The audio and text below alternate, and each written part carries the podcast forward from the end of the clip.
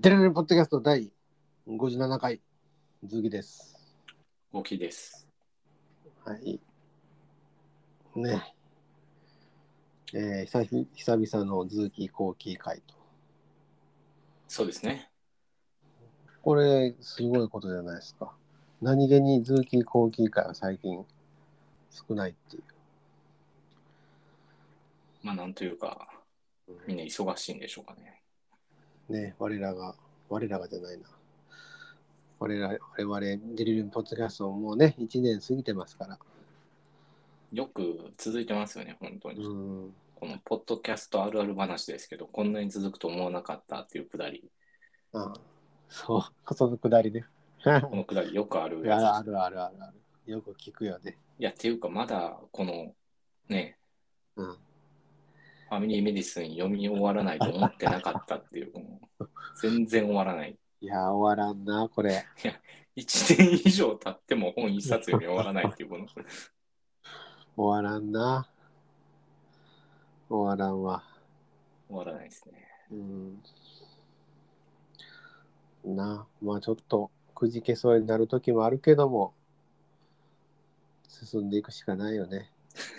これ、おこれ2年目経って終わるんですかね。でもな、ちょっと、そうだ、細かしくなってきたよね。2年経って終わらん可能性ある、ある、ありますよね。可能性ありますよね。だって5月やからね。来年の5月までに、はい。果たして終わるのかっていう。半分まだ行ってない。うんいや、え、えあ、そうか。そうやね。多分行ってないか。え、ちょっと待って。えー、っと、ちょっと確認してみようか。一応進捗をちょっと言っとかないと、そうね。ね、リスナーも不安になると思うあ。今ね、Kindle ので読んでるんで、42%ですね。半分行ってないって。あかんわ。あかんわ。終われへんわ。42%。終われへん。読み終わったらね、燃え尽きそうですけどね、かなり。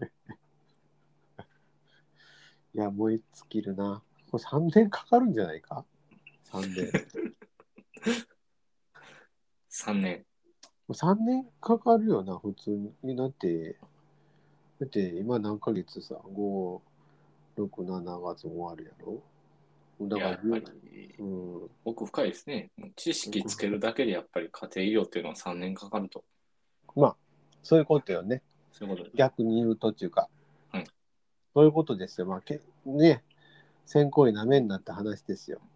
これぞ専門性ってやつですね。そう、これぞ専門性ですよはい。いや、ほんとそうですよ。うんもう実際内容を話してる時間と実は最初の雑談やったら雑談の方が長いっていう話もあるんですけど、そんなことないじゃん、さすがに。さすがに。割と脱線もするからな。内容正直薄いよね。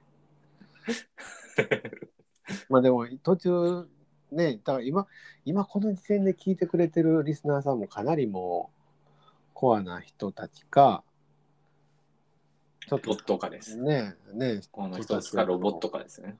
思うんですけど、改めて言いますけど、ボットちゃうでたから、ロボット、ロボッ聞き流しそうやった。わ。聞き流しそうやったわ、今。改めて言いますけど、内容はね、ちゃんと勉強したかったら自分で読んでくださいということで、うんですので、本当のこと言ってるとは限らない、ね。そうそうなんですよ。この乏しい英語力でやってますんでね。はい。はい、ということで、えーっと、なんかあれやな。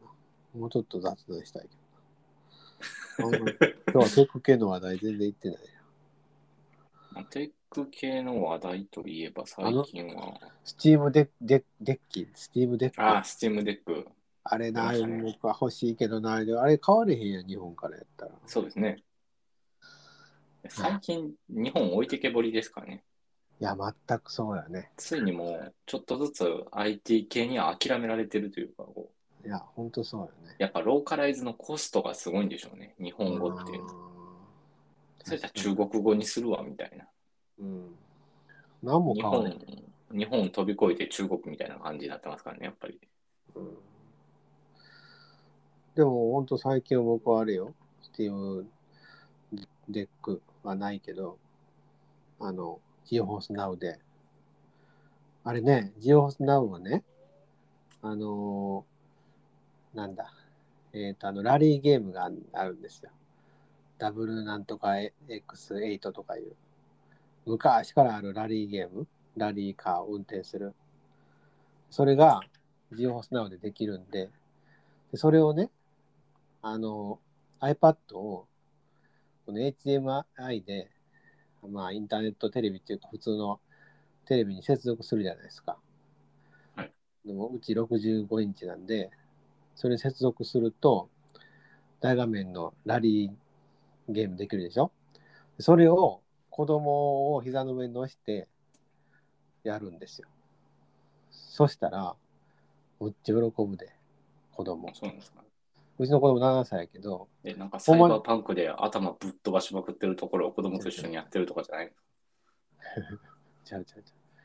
昔、あの、ちょっと前さ、あの、YouTube で、ジェットコースターの画像があってね、ああ、あります、そのね。ジェットコースターの画像を大画面流しながら、子供膝の上に乗っけて、こうこうやって動かすと、画像に合わせて、あの、なんていうの、ゲームズゲーセンの筐体みたいな、筐ゲーセンの筐体の役をお父さんがやってね、やると子供むっちゃ喜んだんですよ。いや、やっぱりサイバーパンクで車をこう、奪って、こう、暴走するところがいいんじゃないですか。ラリーって車のゲームやって、やっぱり G ホースナウでやると、むちゃくちゃえー綺麗から、画質最高とそうかにして、ですよね。いいですよそうね。大画面、65でね、映しても全然あれやもん。その、むっちゃ綺麗で。いや、まあ、その辺になってくると自分の目が追いつかなくなってくるので、だんだんうん。解像度に。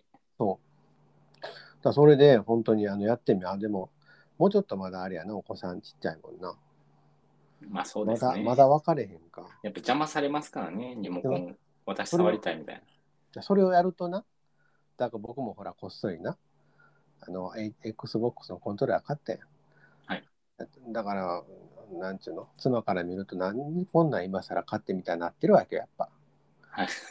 ね？そんなあの大人がな XBOX 持ってもないのになんか iPad でゲームするためになんかコントローラー買いよったと。いかにも本格的なコントローラーやんあれ。XBOX の。あ、僕言ったっけ ?XBOX のコントローラー買って。言ったっけ？いや、言ってたと思います。言ったか。ほんでな？でもそれをな、こ休日にな、子供膝の上に乗っけて、コントローラー触ってると、あ、このために買ったんかと、この人は。ね？自分のためじゃなかったんだと。いうふうになるじゃない。いや、うんいや、いやや、いや、でもそういうのすごい重要やと思うで。まあそうですよね。コントローラーは別にね、そうんまあ、要するにリモコンみたいなもんですからね。そうです。リモコンみたいなもんさ。ええこと言うな、やっぱ。一そ緒ですから、原理は。うそうそうそうそう。じゃあまあやってみって、ほんまに。うんじゃあ多分奥さん受けよくなると思うで。子供膝の上乗っけてゲームしたら大画面に映して。ちょっとまだね、そこまで追いついてないですね。うん最近も赤ちゃんっていうのが大好きで、うん YouTube キッズで赤ちゃんのなんか動画ばっかり見てます。ああ。え、ちょっと待って、いくつ赤ちゃんやろ、まだ。あの、そのなねそのなんかここでよ名前言われへんけど。赤ちゃん赤ちゃんってずっと言ってます。あ、そう赤ちゃん赤ちゃん赤ちゃん赤ちゃん言うてなあ。最近ね、アンパンマン見てくれなくなって赤ちゃん赤ちゃんって言うんですよ。アンパンマンちゃうアンパンマンちゃうってずっと言ってます。ああ。でも、まだ早いね。アンパンマン卒業年齢としてはまだ早いけどね。ちょっと気狂うぐらい見さすぎたのかもしれないです。いやいやいやいや、まだまだ、まだいけるで、アンパンまマン。だいけますね。新作じゃないとちょっと怒られましたね。そんな全部見せた。配信でやってるアンパンマンチャンネルもう余裕のなんか3週ぐらいしてるんで、いや、するよね。子供と同じの見るの好きやしね。はいおあ同じの回してたら、親頭おかしくなるよね。一日と同じの見てると。いやもう1日かけてもうん1日では追い切れないぐらいの量のアンパンマンチャンネルを3週してるんで、何日間見させるかわかんないです。僕一時期さ、あの鬼滅の刃娘ハマった時にな、もうひたすら同じ回とか見てて頭おかしくなりそうになった。ほんま。もうまあまあひたすら、あの、うん。鬼舞寿司さんのね、このそうそうリストラ会ずっと見てたら頭おかしくなりそうですけど。おかしな、あのずっと娘がひたすら見てたあのマリオ女が出てくるさ、ところでさ。あれですね。ほんで、マリオ女がなんかちょっとやられるところをひたすら見てて。まあまあ、ちょっと、そそろそろやろうか。そうそうやりましょう。やりましょうかね。はいこれでまたリスナー減らしたで、今のあれで喋りでね。多分。ねうんもうね、多分でもね、べもう今ほのあの、いつも聞いてくれてるリスナーさん、多分12人ぐらいいるんですよ。大体。そんなにいるんですか？いるね。ほんま多いね。多分 AI がそのうちの11人で1人ぐらい。まあでも12人おってな。うんほんで、えだからその人たちはもうほんまにこう生き残ってきた人たちやから、いや、もううちの先行より多いですよ。ああ、そうか。そうや、すすごいねごいことです。すありがとごいうことですございます、本当に。多分その人たちは最初飛ばしてはると思う、多分。多分その飛ばしてはると思うわ。だからいいねん。だから逆に言ったら自由に喋っていいねんって飛ばしてはると思うから。いつもぴったりの時間までこう雑談しないと、あれなんじゃないですか。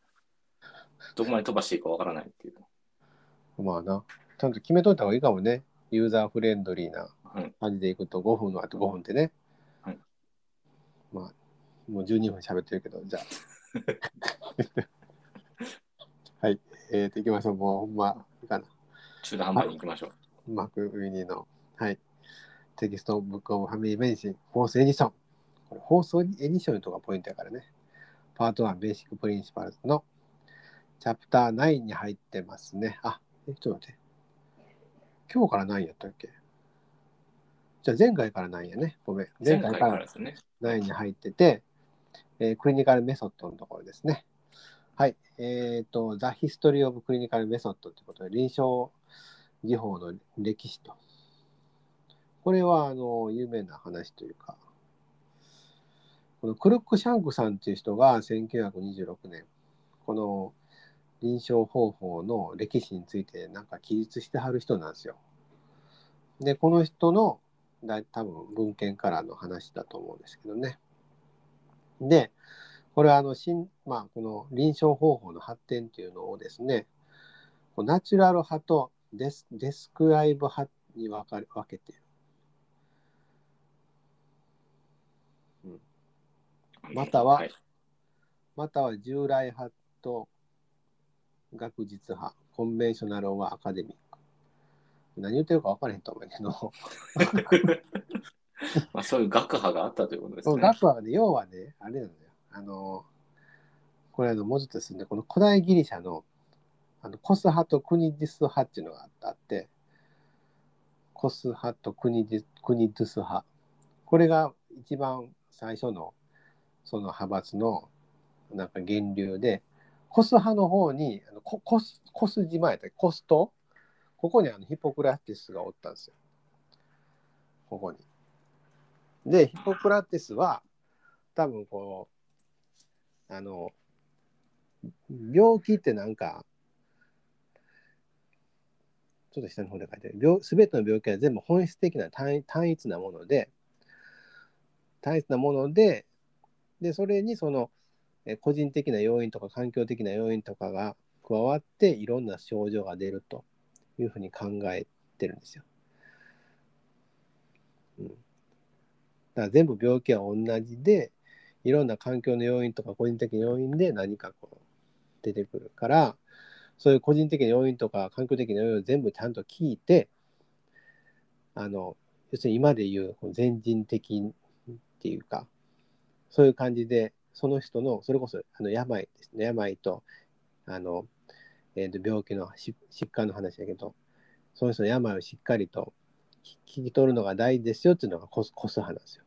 で、クニドゥス派は、あの病気っていうのはやっぱりいろいろあって、ちゃんとこう分類していくいくのが大事っていう人たちなんですよ。クニドゥス派が。なんですか？これ、一神教と多神教の違いみたいなやつ。まあ、そう、そうかもしれない。似てるかもしれない。これがもう大昔からあってん、このギリシャの、古代ギリシャの時から。このコス派とクニドゥス派っていうのが。これが要するにコス派のことを自然派、ナチュラル派って言って、このクニドゥスクニドゥス派をこのディスクライブ派クルックシャクさんはねそういうふうに言ってると思うんですね。でこれがこの派閥の争いっていうのがずっとこう実は世紀を超えて絶え間なく繰り返されてきたっていうことなんですよ。実は。だから今で言うさ家庭医といわゆるその超専門医とのこの争いもう僕らボロ負けないけどっていうのえーは、争いというよりかは、こまあなんう、ていうか生まれてきた。争いって言い方悪いね。緊張関係。緊張関係って書いてるけど。なんか、そういうのって実は古代ギリシャの時からあって。っていう話ですよ、こまあね、永遠のテーマですかられ。ね。永遠のテーマだから、多分僕らの時代にこれがなくなることは、一つになることはないんですよ。いや、一つには絶対なんないですよね。うん、永遠に。これね。で、でこのヒポクラテスさんは、この、えーと、ファースト・エピデミックス・オブ・ヒポクラテスっていう本の中でですね、えーっと、まあ、病気に対して何を見て判断するか診断するかっていうところについて書いてあるんですね。で、それによると、えー患者処方者、処方内容、一般的な流行の体質とその地域の、地域の、何だこれ。えーっと、地域の、なんちゅうかな、雰囲気、ムードやから。なんやろね、気候とかかな。で、患者の生活習慣とか職業、話し方とか、患者の喋り方、行動とか、それから沈サイレンシー、沈黙、思考、睡眠、覚醒、夢、夢の内容とその発生率、患者の拾ったもの、関係あるんですかね。涙とか便、尿、唾、嘔吐物、ね、お同じ流行の病気の前と後の様子、それから、何これ、臨界点、致命的な、ちょっと意味分からへんけどね、致命的な 最後、デターミネーション、うん、最後の一つが面白いですね。汗、寒気、硬直、しゃっくり、くしゃみ、呼吸、お腹の音、風の、風の様子？風の音。これ体じゃないよね、これ。もう最後、出血と字って書いてるのが出血と字。だからまあ、字ですよね。こんないろんなことをその人の患者さんにまつわる、そういうのを全部見て判断しないといけないんですよと。言っちょっと。何言ってるかよくわからないですって、こう、研修医に言われるやつですね。で 今で言うと、患者さんの、なんていうの、話し方とか、まあ、話し方とかでも僕ら気にするか。気にはしますね。まあ。精神科の人って一発で見たらわかるうん。話し方をしてたりとか。うん。ねえ。だからそういうのを全部こう、見ないといけないんですよっていう。なんかこのコス派ってなんか体のこの気の流れとかいうほら、話で。あ、なんていうかそういう感じしますね。そうそうそう。なんか気気候とかそう。漢ね方医療に近いような、なんかこう、そうなんですよ。これね、ちょっと待ってね。えー、そうなんですよ。ちょっとすぐ出てけん。そう。それそれをなんか整えるためにどうするかみたいな。だから、診断じゃないんですよね。ホス派のやり方っていうのはね。でもなんかどんどん怪しい方向に行く感じしますね。うん。ほんで、あの、国ずす派の人っていうのは、えーっと、まあ、臨床方法っていうのは病気を分類するってことやったんですね。病気の分類法に従って患者の病気を分類していくということですね。だから、国ずす派にとって病気っていうのは患者とは独立したものであるということなんですけど、コス派の人っていうのは、病気と患者は、それからプラス環境、それは同じもんだっていうことで分けて考えなかったってことです。なので、コス派の人は、それこそ個人的な、記述的なことを重視したし、国ずす派の人は、まあ、病気をどんどん抽象化していって一般化していったということです。なので、その治療に対する考え方も違ってて、コス派っていうのは、あのね、療養、養生法を処方したとですね、コス派は。どういうふうに生活していったらいいですよ、みたいな。一方で、クンズス派はもう本当治療法っていうか、この葉っぱを食べたら治るとか、そういうふうな方向に行ったという話です。ね。でもあの、ここには書いてなかったんやけど、なんかね、あの、ちょっと他で調べたら、あの、やっぱこの時代は解剖っていうのができなかったから、やっぱり病気を分類しようと思っても限界があって、だいぶどっちの勢力が強いかというと、やっぱりコス派のヒポクラテスの方がやっぱり強かったって。クンス派はやっぱりだいぶんとこう、端に追いやられてたみたい。だから今と逆やね、立場が。僕ら端に追いやられてるやん、どっちかって言ったら。まあ、日本でだけって感じですけどね。そうなのかな？世界的に端に追いやられてんじゃん。まあ、お金のある国はやっぱり端に追いやってくる感じしますよね。うん、お金のない国は多分メインなんだと思うんですけど。だから僕らもあと2000年ぐらい早く生まれてたら。多分医者やってないと思いますね。そうか。2000年ぐらい早生まれてたらな。すごい崇められてたと思う、いや、医者やってないと思います。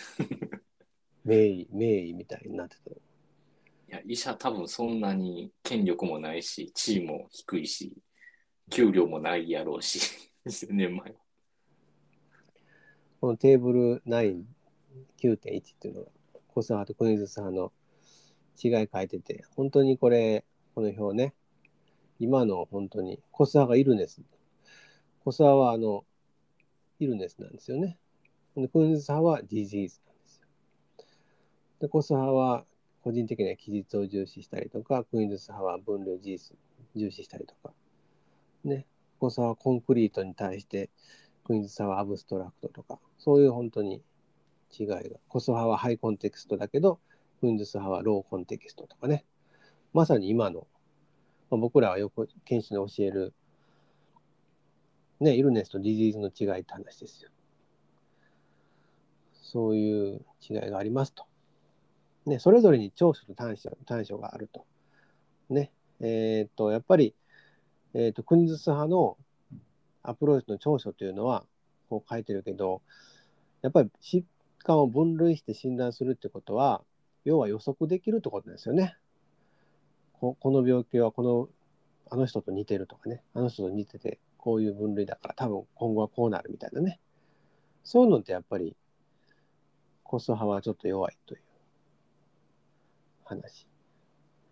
まあなんというか統計学チックな感じですね。うん、でも弱点はえーと、この医者がですね、ここで国津さんのことで、国津さんの弱点というのは、まあ、予測力とかはあるんだけど、弱点としてはその使用するスキーマに影響されて、要は診断のその枠組みね、それに影響されて病気のその本当に細かい特徴を見逃してしまう場合がある。これはあの芸術にあの当てはめて書かれてるんですけど、説明されててどういうことかというと、このゴンブリッジっていう人がね、1960年。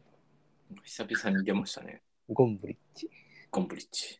さんが言ってたのは、えーっと、芸術家のがその絵の練習するときに、そういうスキーマを使うことについて述べていると。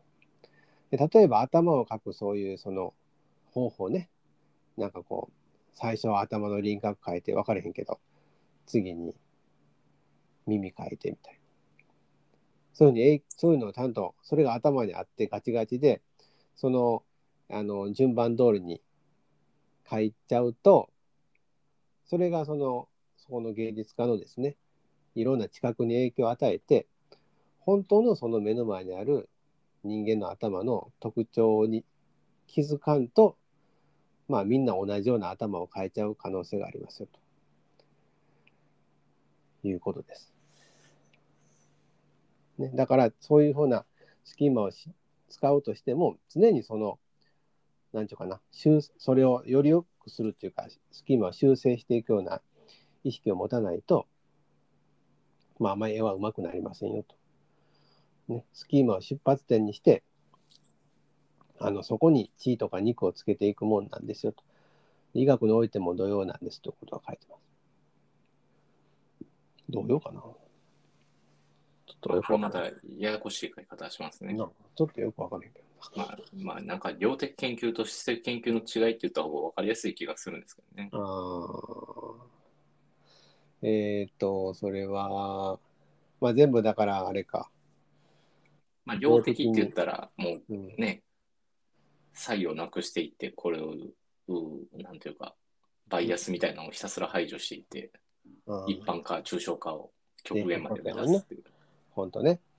そうなると、本当にこう、大事な部分を、こう、なんか削除してしてしまってる可能性があるっていう。そうですね。質的研究は、その、些細な特徴みたいなのをひたすら掘り下げていくというか、確かに。なんかその差な気がしますね。確かにあの相関ケースとかもさ、なんとなくこう、点をプロットしていって、まっすぐな線描くけど、その線ほんまかってことよね。いやあれ、偶然できる可能性ありますからね。偶然できる可能性は。本当は、本当はぐにゃぐにゃしてるかもしれんけど、一本の線にするもんね。なんかあれ結構無理にする相関の線もありますからね。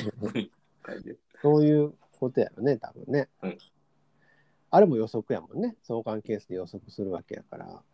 やけど、それが本当かっていう話ですよね。えっ、と、まあまあそういうことが書いてます。ね。逆にコス派のアプローチの強みっていうのは、その具体性であって、まあ、つまりは記述の豊かさなんですよと。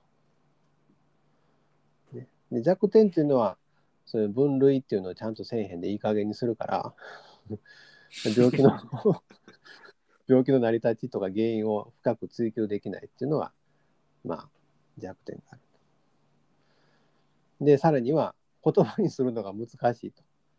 だから、なかなか学問としては難しいよね、これ。発展が。そうですね。記述できないと。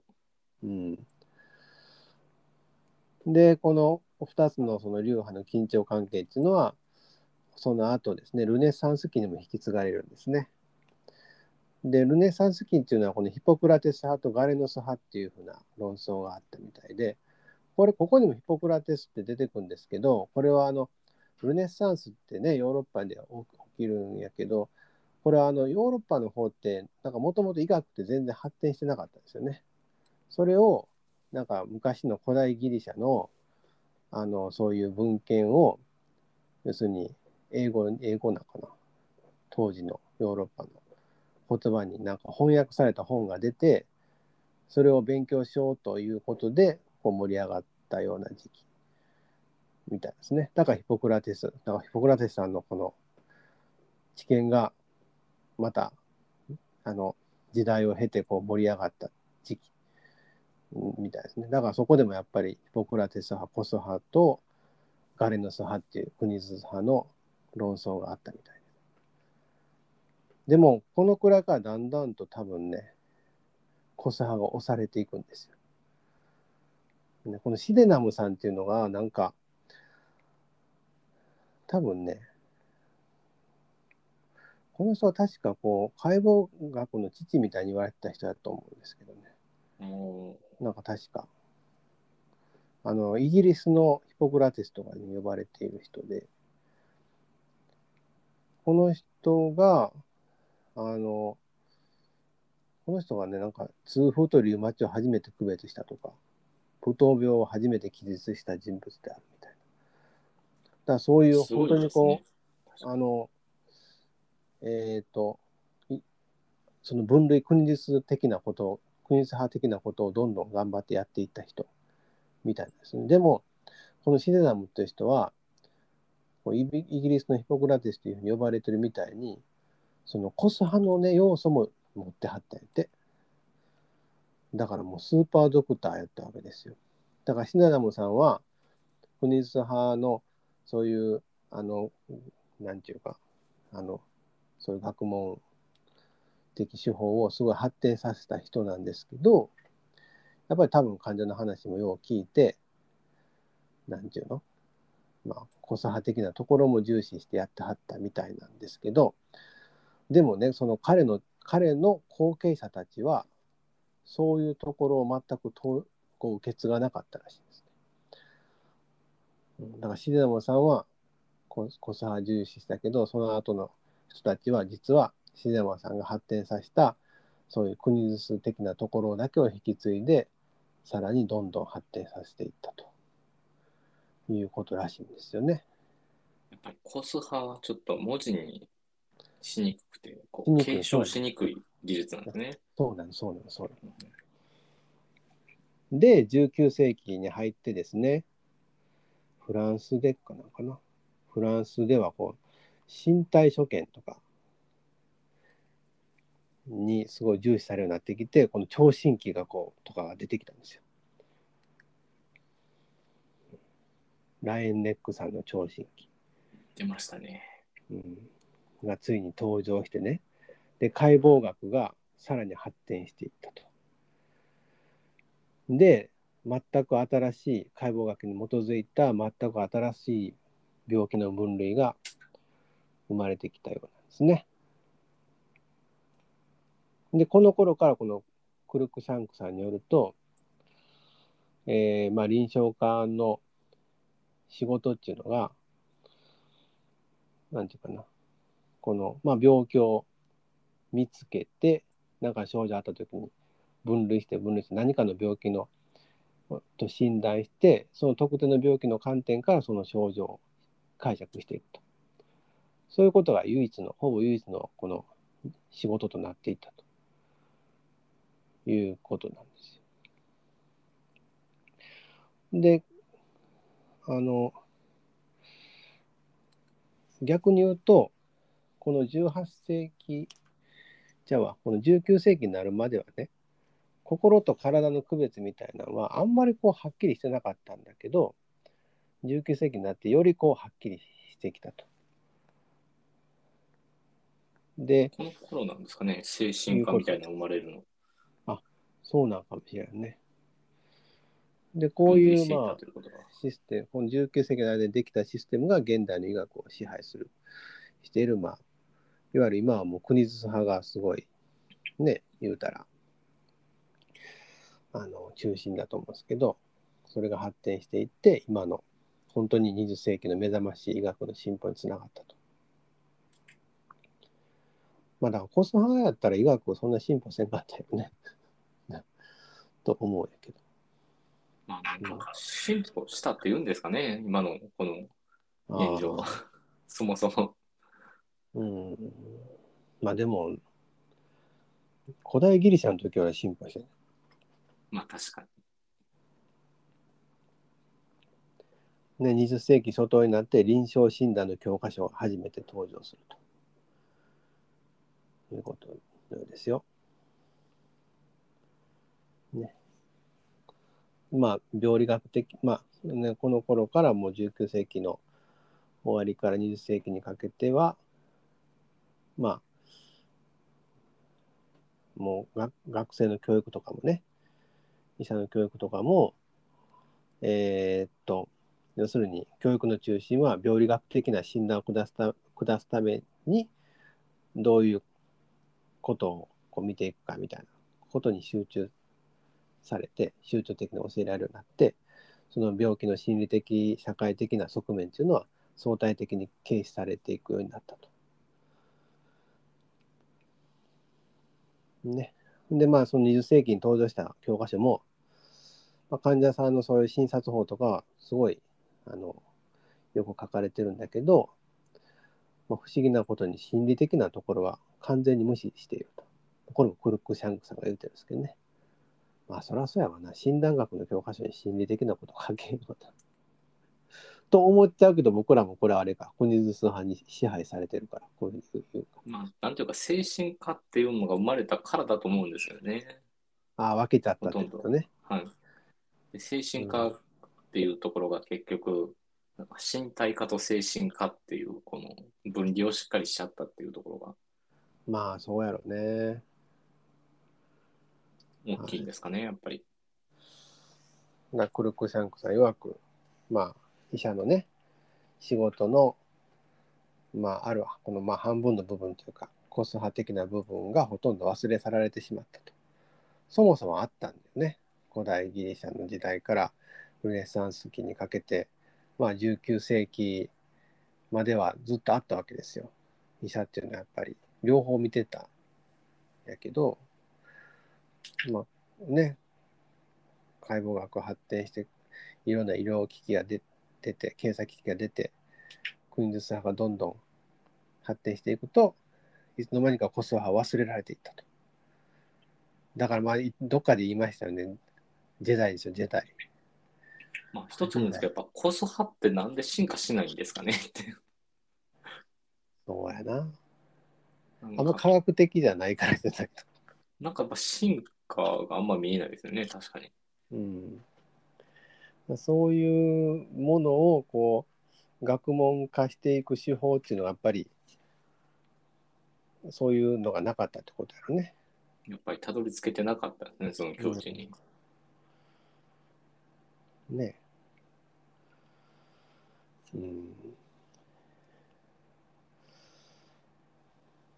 確かにそういうのを学問的にしていくにはどうしたらいいのか。それが今、ぶち当たってる壁のような気がします、そうですよね。家庭医療の世界でも。そうですよね、多分。学術的な、まあ、質的研究みたいなのをこう。どうしてもそう多くなったんですね。うん。うん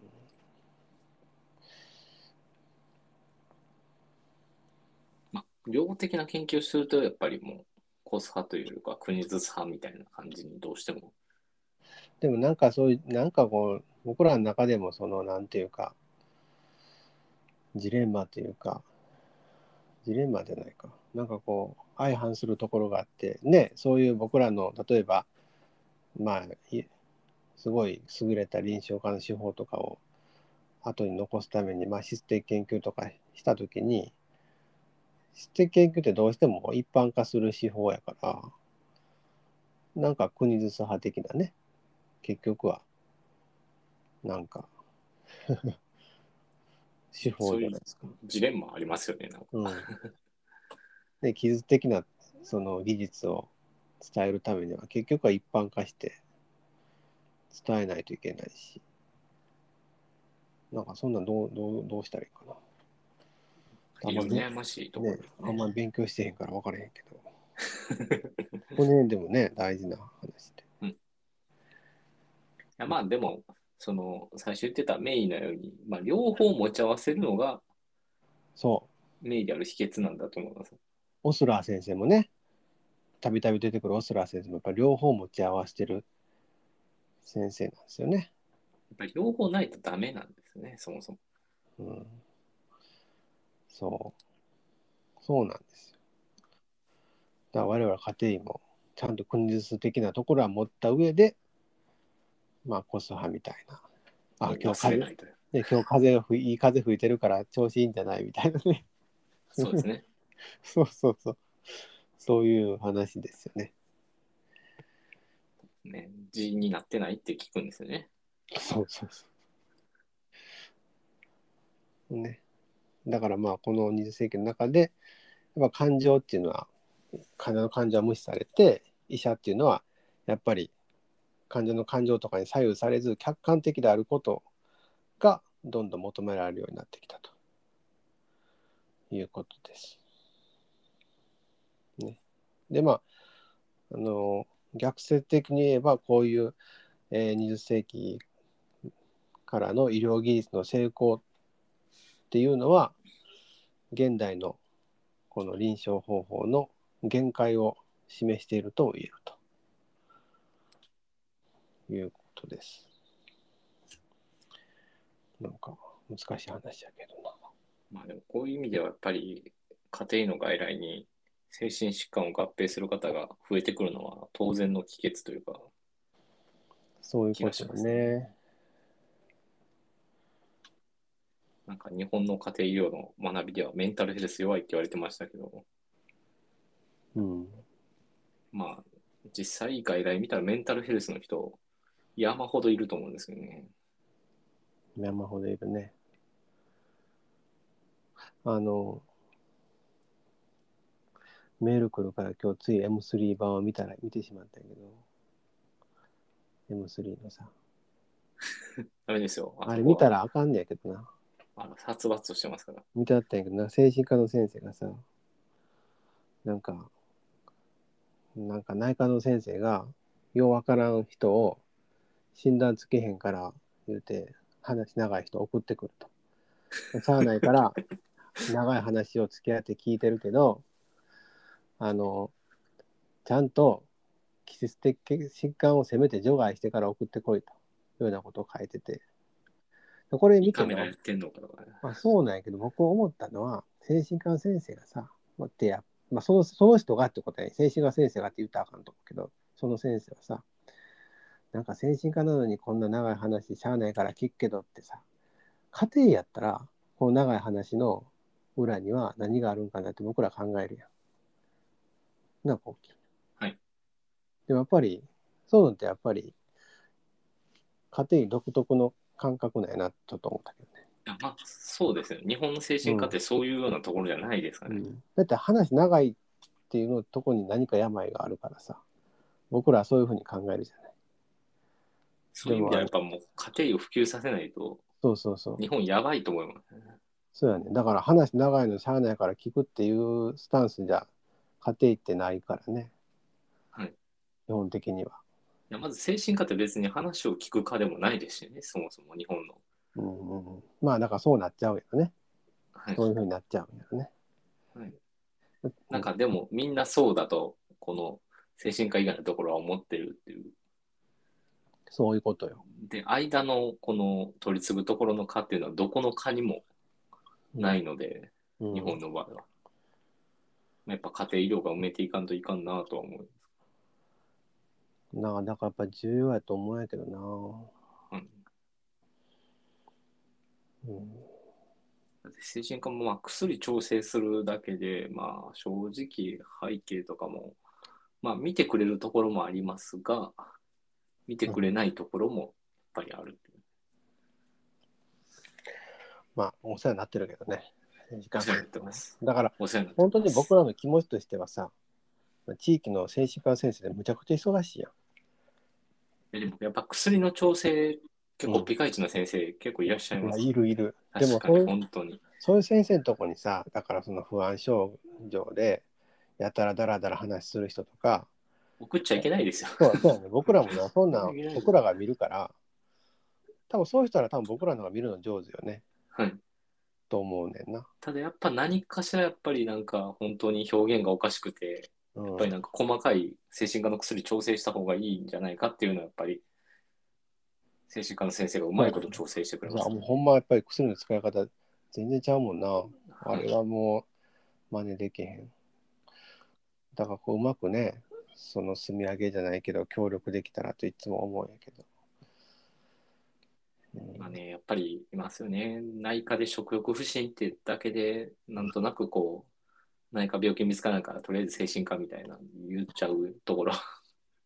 でも言うけど、かといっても今日これ誰誰かにも言ってたけど、僕ら好き嫌いなく何でもね、食べるっていうか何でも見るからといって例えばあのピーマンも食べるし人参も食べるからといって決してピーマンとか人参が特別好きってわけではないっていう。あのこれを誤解しないでほしいっていう話を。それなんかもずくの話やったっけ？確かにありましたね。これすごい重要重要やと思うんやけどなもずくばっか送られてくるっていう。そうそうそうそうだからもずく食べるよって言ったらもずくばっか怒られ怒られてでだからまあ、これ食べるよとは言わない方がいいんでしょうねそうだからもずくも食べるけど別に僕らハンバーグも好きやしみたいなまあ、いろんなものを見てますよって。もずく専門外来にしないでくださいって。そうやね。だから、だってさ、大学とかの分からんけど、なあ、総合診療科ってそのもずく的な、いや、いや大学きついと思いますよ。本当に。ろ大学でやると。ね本当きついと思います。割とあの市中のさ、大きい大きめの病院でもさ、総合内科とかあるけど、結構もずく的になってんじゃないの？いや、きついと思います。本当に。大きい病院でやるには。そうなるとやっぱりモチベーション、よっぽどなんか変態家庭じゃないと、持たへんかもしれんね。持たないと思いますね。うん。まあ、そういうもずくの話でした。はい。もう今日何気にこれで終わりや。はい。はい。ということで、切ります。